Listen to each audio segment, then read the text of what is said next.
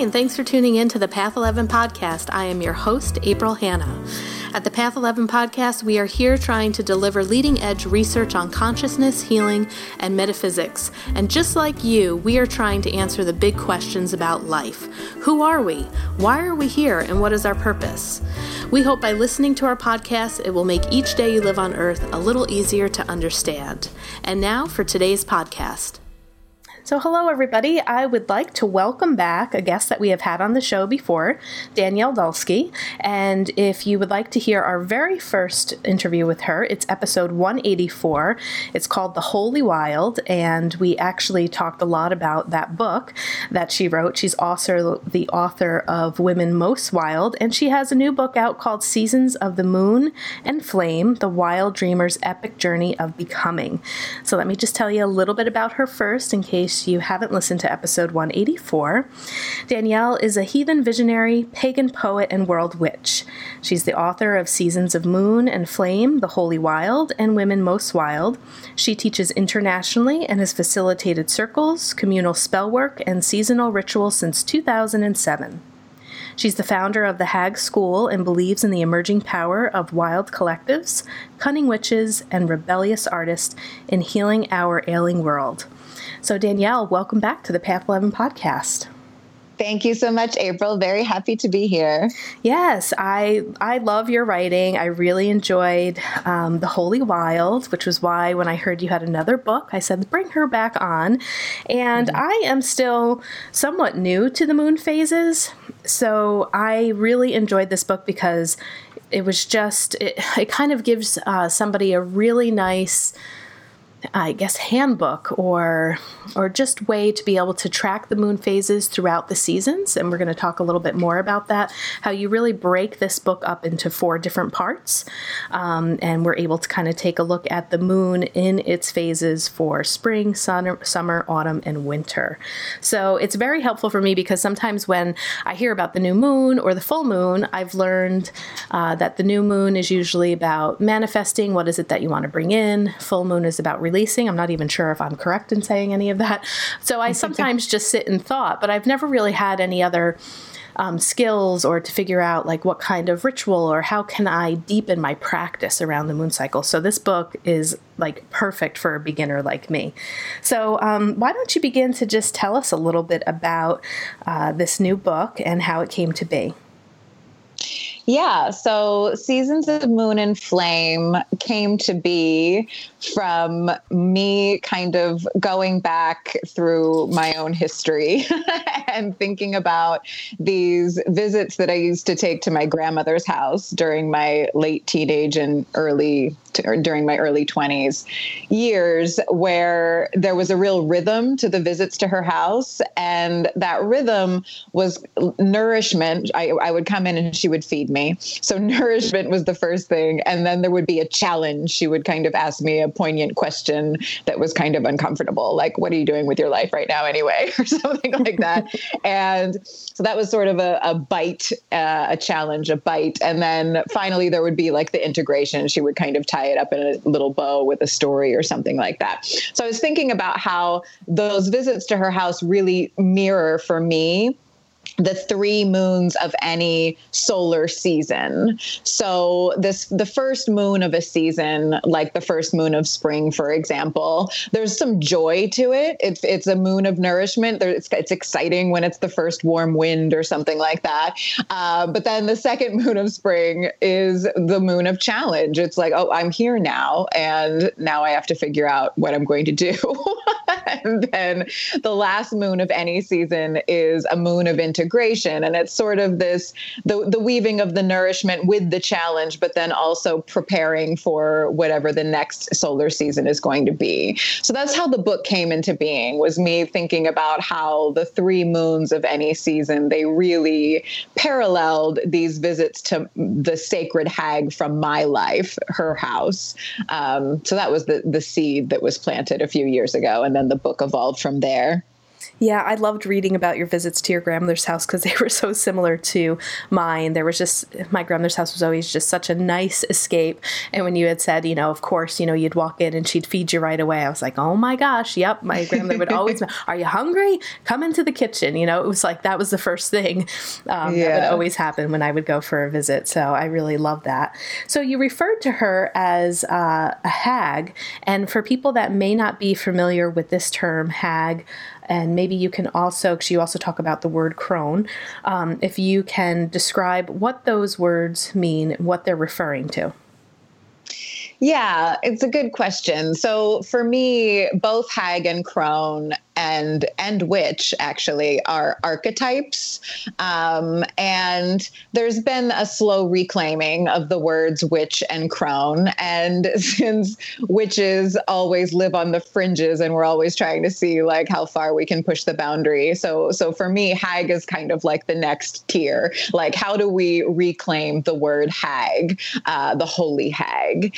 And so for me, the hag archetype is very much about that kind of solitary feminine force that lives on the edges of what is socially acceptable.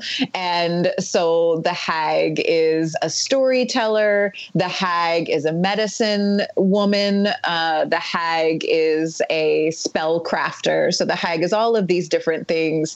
But I use the word hag on purpose instead of, you know, witch or crone or wild woman, because I'm always trying to figure out how much I can get away with. And I think that hag is one of those words that hasn't been fully reclaimed yet. Even in me, I can sometimes, if somebody were to call me a hag, and of course people do a lot now because I'm the founder of the Hag School and I talk about hags all the time. But even me, I feel a little bit of a resistance or something in my body. And so that I find interesting, that I don't find repulsive. So I'm kind of approaching that resistance with a little bit of curiosity.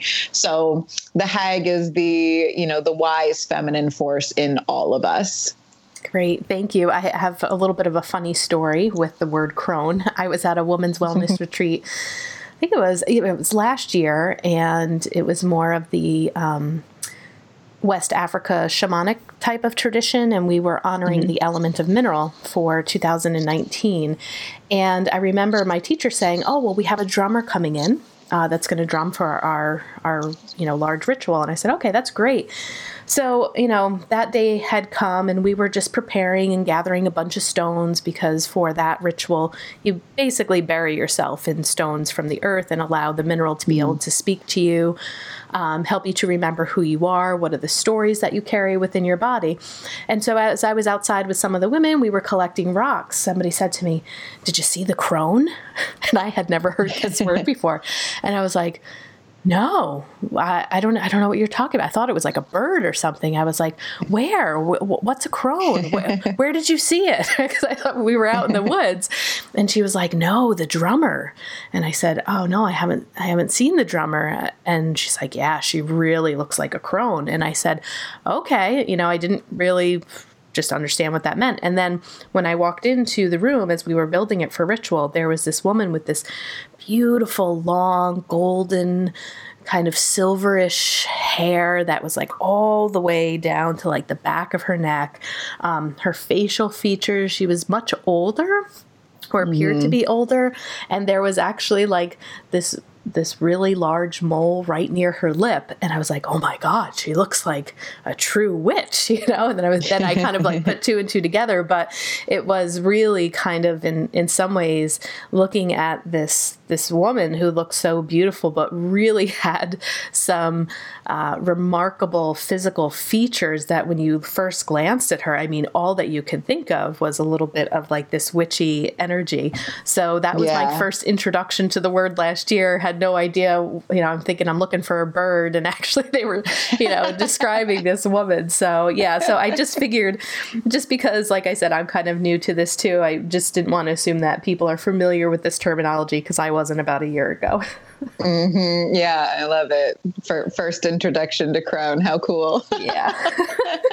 So, so why don't we go into the houses? So you have the way that the book is separated, like I said, into these four parts. You have House of the Garden Hag, which is the opening of the spring's portal, and we are recording this in the spring now. And then you have the House of Desert Hag, which is the opening of the summer's portal, the House of the Sea Hag, which is autumn, and House of the Mountain Hag, which is winter. And was thinking that it might be nice for us to start with spring, since this is where we are as we're recording this. And maybe you can describe for people how you actually break up these houses, because you kind of go through different rituals for when the moon is in a different phase, through new moon, full moon, I believe waxing and waning. So maybe you can help us to understand the different moon phases first, and then we can go into the beginning of spring, which is all about, you know, the heart, which I thought is really interesting at this time that we're recording this right now. Right. Yeah. So I think, you know, when you were talking about the moon phases and, you know, whether it's correct or not, I think it always depends on who you ask. There is a wide range of perspectives among the witchcraft community about what the right moon phase is to work what particular magic. So there's a lot of freedom and malleability in how you work with the moon. But the book is organized according to my relationship to both the lunar seasons and the solar seasons. So for me, the most simplistic way of explaining the moon phases would be this. On the new moon, it's an initiation. Every new moon is an initiation. So on the new moon, we do well to ask ourselves, what new thing is being born in me right now? And then as the moon waxes, we start to move toward fruition, or the kind of peak swell of what that thing is. So the waxing phase is a phase of manifestation. And then when we get to the full moon, it is this really intense time. And I don't know, I haven't figured it out yet. I'm actually not a big astrology person. And that's not against anybody that is. It's just I have never been able to fully grasp astrology. So I don't know exactly what it is about the different moons, but some of the full moons are incredibly intense. And so I know this one that just passed right now, like I wasn't sleeping at all. And all of the women that I was working with in our online community, none of them were sleeping either. So I'm not sure what that thing is, but the full moon is always an intense moon. And it is intense because our magic work is at like peak fruition. So the full moon's a great time for protection magic, any like really high fire manifestation magic. Full moon would be a good phase to work under. And then the waning moon is for the banishing, the release, the letting go. And finally, when you get to the dark moon, which is usually the day, well, it always is the day before the new moon, the dark moon is, in my practice, it's a time of really not doing much. It's a time of void. If we work any magic at all, it's the magic of divination and oracle work and just kind of preparing for what that next initiation is going to be. So that's a simplistic view of what the lunar cycle is all the time. But then certain parts of that cycle become more pronounced depending on what solar season you're in. So you can kind of look at the entire wheel of the year as a really long lunar cycle, where winter is kind of the dark moon of the year. It's a time for reflection and divination and oracle work. And spring is a season of initiation and manifestation. Summer is a season of peak fruition, so sort of the full moon of the year, the summer season. And then autumn is the waning moon, the letting go. So if you're working under a waning moon in autumn, for example, then that banishing force is a little bit more pronounced. It's more potent. It's stronger, in the same way that the waxing phase of a spring moon would be right now. It's very, very intense. Full moon in summer, very intense. And then dark moon in winter. very intense time for oracle work and divination. So that's the way I work with the relationship between the lunar and solar seasons. And then in the book, the four houses of the hags, those are akin to the solar seasons. So what happens in the book is the reader kind of journeys around to visit these four houses of the sacred hags as they're moving around the wheel of the year. And the hag shares a story with them. And then all of the rituals and spell work and the poetry and the writing prompts, everything that's in there is kind of born from that initial story that the hag tells for that particular moon.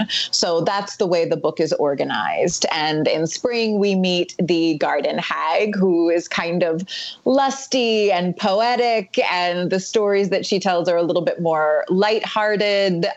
She's concerned with ancestral healing. And then the desert hag in summer, she's a storyteller. She's very concerned with activism, the relationship between activism and magic. And the sea hag in autumn is very mysterious and kind of spectral. She tells ghost stories. She speaks of grief a lot, good grief, and the importance of acknowledging what is being released from your life. And then lastly, the mountain hag in winter is kind of the most bitter of them all. And she also is a storyteller, but she's talking about how to reflect on the past year and also prepare for the next. So that is a synopsis of the entire book and the relationship between the lunar and solar seasons.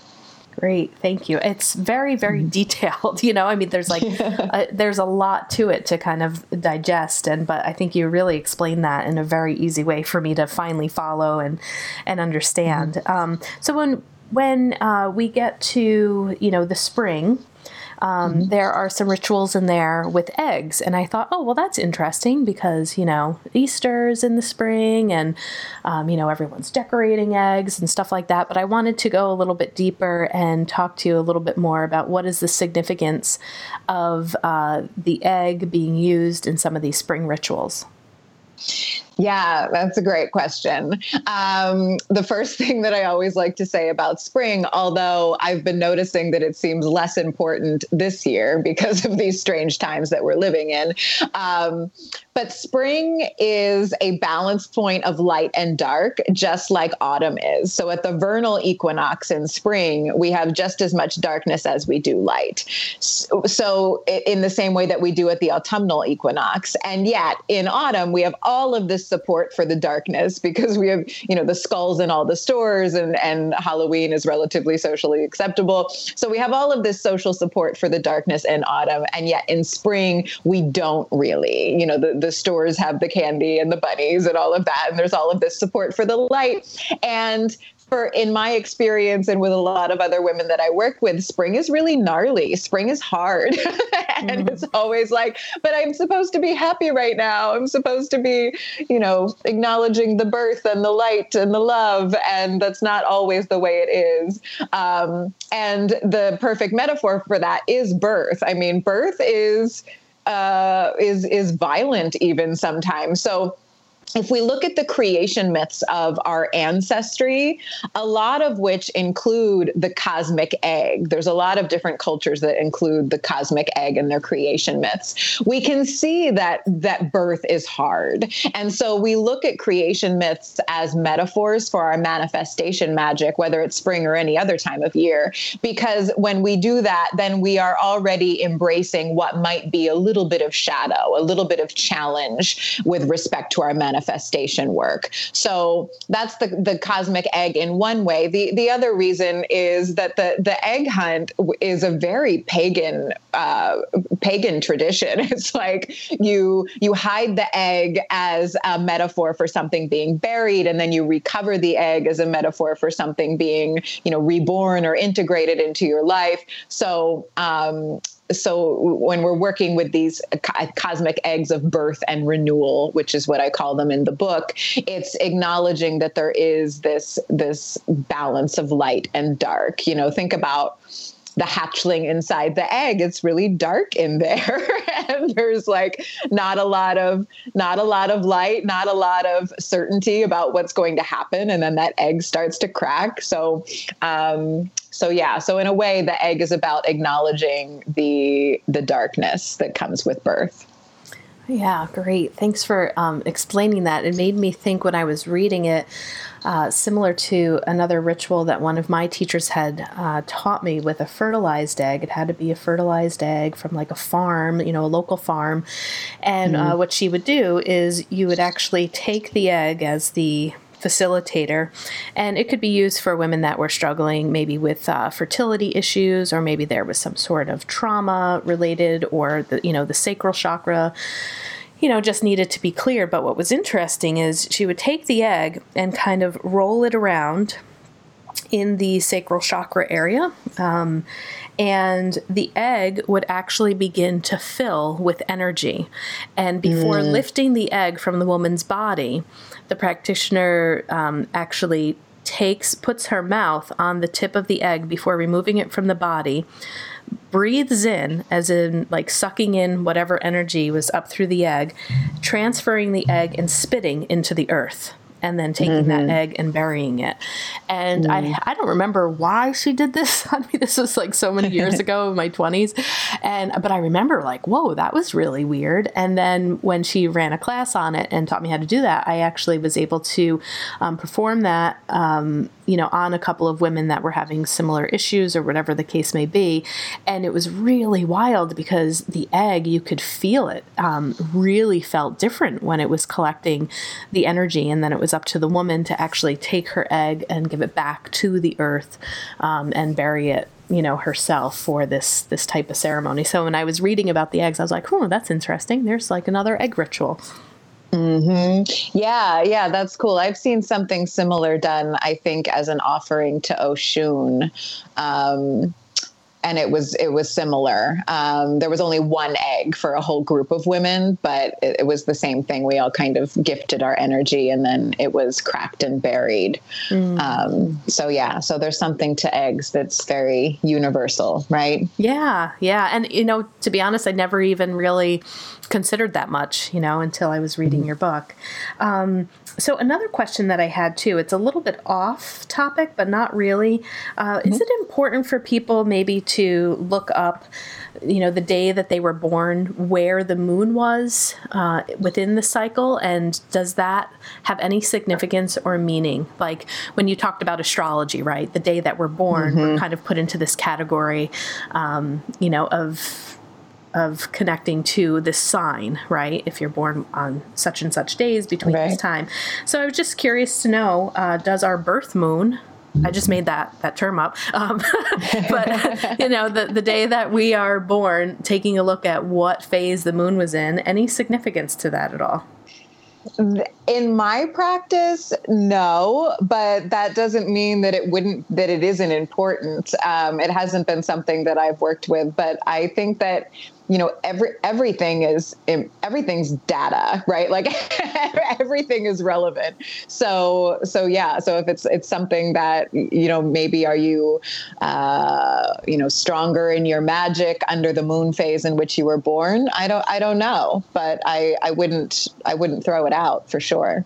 Right. Yeah. I just wanted to ask that question. And then I really liked in your book, you had said, if you weren't quite sure which season to go to, kind of drop within yourself and really choose the season that you connect with the most. And I automatically thought of the fall, just living in New York. I think that's one of the reasons why I've never been able to move out of New York, because I just think it is one of the most beautiful seasons with all the changing of the colors and the leaves. And even though it is a bit of, things kind of coming to an end, and like you had put in your book, it's kind of like about grieving, dying, and then becoming. I just find it to be such a peaceful time of year. So when I first read that, of course, I jumped immediately to autumn. Then I said, well, let me see what autumn says first, because that's the season that I really connect to the most. I hate being hot and I hate being cold. So spring and autumn are like my my seasons, definitely. I really enjoy the spring. It's just so beautiful to see things coming to life, and I just love the transformation of the fall. So would you mind maybe giving us just a little bit of an overview with the fall and just kind of what that all entails? Yeah, of the autumn. Well, both autumn and spring are seasons of intense change, right? So, you know, in winter, we kind of sit in this void, and in summer, we kind of sit at peak fruition. So like I said before, dark moon and full moon of the year, respectively. But spring is a waxing time and autumn is a waning time. So people that like change, people that feel comfortable when they're either calling things in or they're actively releasing things, they tend to feel a real kinship with those two seasons, because those are very changeable seasons. And I also like to look at the Ayurvedic perspective on the seasons, especially if you live in a place where you do experience all four seasons, like you and I do. If you love autumn, then which I do too. I love autumn and I love winter. And if you're saying you hate being hot, then maybe you would be of the Pitta dosha. So you have like a lot of fire in you. You are 100% right. Right. So me too. So you have a lot of fire in you. And so yes, being hot is kind of like the worst thing. And the reason that is because in summer, there's so much fire out in nature and there's so much fire in us that it feels kind of oppressive. So somebody that would be of the Vata dosha, they would have a lot of air and ether in them. And so autumn would not be their favorite season. They kind of feel like they're like floating off into space all the time. It's this time of the great drying out, and they tend to be a little bit drier anyway, in terms of Ayurveda, a little bit drier.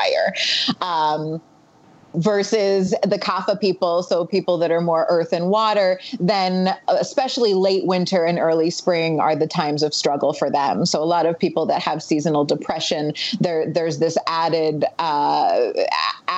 pressure of being of a Kapha dosha, where there's just so much earth and water in you, and then there's so much earth and water out in nature, and it's like that cold, damp time where, like, you know, the snowflakes get really fat or something like that, and it's like this really heavy time. And so Kapha people tend to resist that.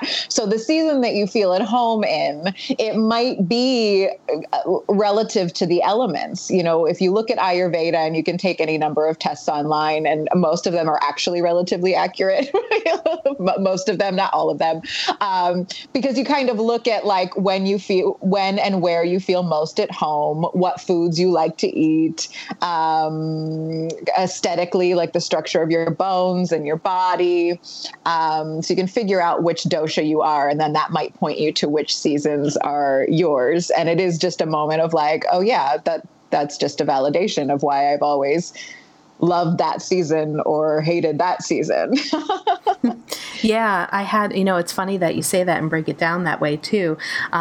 You know, I was familiar just with my acupuncturist letting me know what my dosha was, and how that did make sense that I am not a big fan of summer, you know, because of the heat. But I also had a client, and she was the first person that I have ever heard this, where she actually gets seasonal depression in the summer. She like loves the wintertime, you know, but the summertime, she just retreats. She's like, I feel like I am completely opposite of what a lot of people experience in the Northeast. She's like, her depression sets in the summer. So that's really interesting. I might even go back and tell her to just, you know, maybe learn a little bit more about this. And one of the newsletters that I follow that I have found to be a pretty good Ayurvedic, well, I mean, Deepak Chopra's website and stuff like that, they do a lot of Ayurvedic stuff, but I subscribe to Joyful Belly, it's called, Joyful Belly School. So if people want to just Google that, I think that's where I took my very first dosha quiz, and they just have a lot of great information there. But yeah, so autumn, yeah, kind of grieving, dying, becoming, things kind of ending there, and then retreating into the winter for rest too. So, right, it's like the more you can let go of in autumn. I think we're always letting go of something in autumn. So the more you can let go of in autumn, then maybe the better you'll be able to tend to the void of winter. The void is very uncomfortable, because if we look at what's going on in our society in November and December, which is kind of the peak of the void around Yule, all of society is telling us to like buy all the things and drink all of the alcohol and eat all the food and spend all the money. And it's this time of like accumulation. And so it's like, fill the void with everything you possibly can. and if we just look to nature, we can see that that isn't what we're supposed to be doing. We can see that like nature knows it's a time of going inward and being still. So I think that, in autumn, the more we can acknowledge what we are releasing, what we are consciously releasing from our lives, and the better we'll be able to tend to that time of spaciousness in winter. Great. Well, can you let people know what you have going on, just like with your courses and stuff? I know that people can actually study with you. You hold events. Some events are being put on hold right now, but are you doing a lot of your stuff online? And if people want to learn more about you, let's bring them over to your website too. Yes. I'm very active online. I mostly teach online anyway, but especially right now, I'm only teaching online. And so I have two websites, danielledulsky.com and thehagschool.com. And I have witchcraft apprenticeships. I have facilitator trainings, ritual facilitator trainings. And I have two online covens. One of them is for storytelling and spellcraft, and then the other is for movement and body prayers. So both of those can be found on the Hag School site.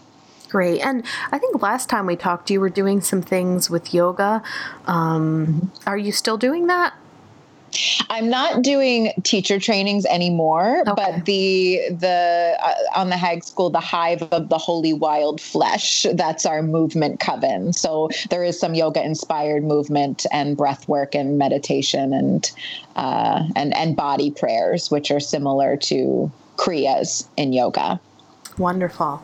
Well, Danielle, it's always a pleasure to talk to you. I just love your insight. You are always educating me on this stuff and, brings out a little bit of my witchy side. So I love it. I find comfort in reading some of, just the stuff that you put out. And have you ever thought about creating like a moon oracle deck? Is that in your future anytime soon? That may be in the future. Yes. That's a little bit of my own intuitive sense that I'm getting as I am interviewing you. I'm seeing a deck. So if you haven't made one and you thought about it and people have asked, consider that a little confirmation. Thank you. All right, Danielle. Well, thanks again. And please come back to our show when you have some more stuff, and we'll get your information out there. I absolutely will. Thanks so much, April.